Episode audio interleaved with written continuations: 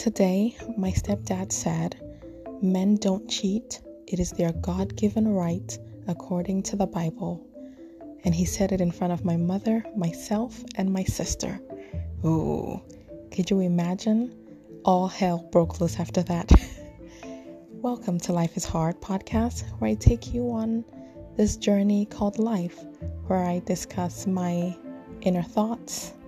It is a journal of some sort where I give you guys a very personal preview of my life, even though I'm sure you don't care.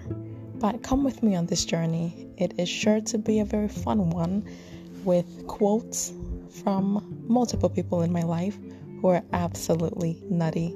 Join me on this journey called life.